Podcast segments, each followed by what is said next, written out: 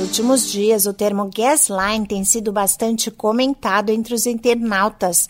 Ele veio à tona durante discussões entre participantes do reality show Big Brother Brasil da TV Globo.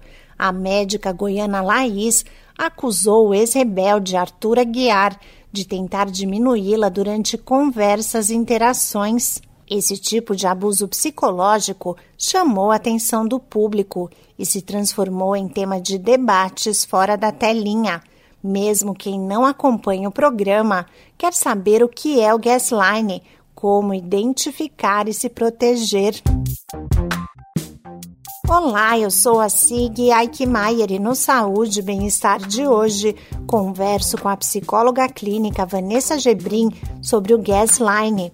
Ela explica que esse tipo de manipulação psicológica pode ocorrer em qualquer tipo de relacionamento. O gaslighting é uma forma de abuso psicológico, onde as informações são omitidas, distorcidas ou inventadas, né, com o intuito de manipular a pessoa ou fazer com que a pessoa duvide também de seus sentimentos, das suas percepções e até da sanidade da pessoa. Então a pessoa ela acaba é, conduzindo toda uma situação para conseguir manipular a pessoa e para se dar bem diante da situação.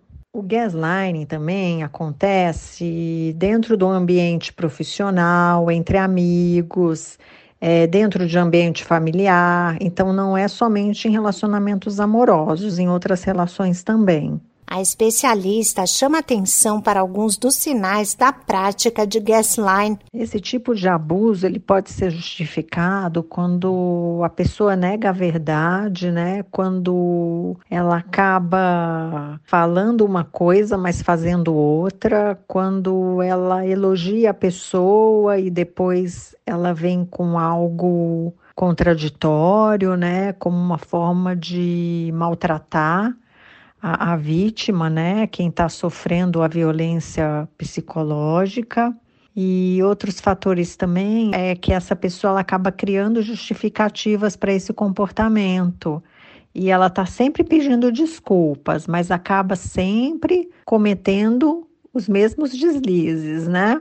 E também um outro ponto é que ela acaba fazendo com que a pessoa se sinta mal, se sinta culpada diante da situação. A vítima de gasline pode não perceber a situação, por isso é importante ficar atento às consequências desse tipo de abuso. Principalmente a insegurança, né, o medo de falhar no relacionamento, é, a pessoa não se sente feliz, sempre se desculpa com o companheiro, então ela tem uma autoestima muito baixa, né, diante da situação. Também ela fica se questionando o tempo todo se ela é suficientemente boa, ela se sente às vezes confusa sobre é, ela, às vezes fazendo algumas perguntas se é ela que fez algo de errado, se sentindo culpada é, se sentindo responsável pelos problemas da relação.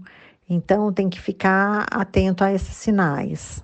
A psicóloga clínica Vanessa Gebrim recomenda sempre conversar com outras pessoas, acreditar em si mesmo e adotar o autocuidado.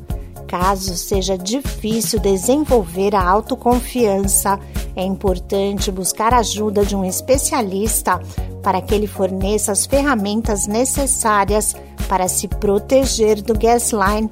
Esse podcast é uma produção da Rádio 2.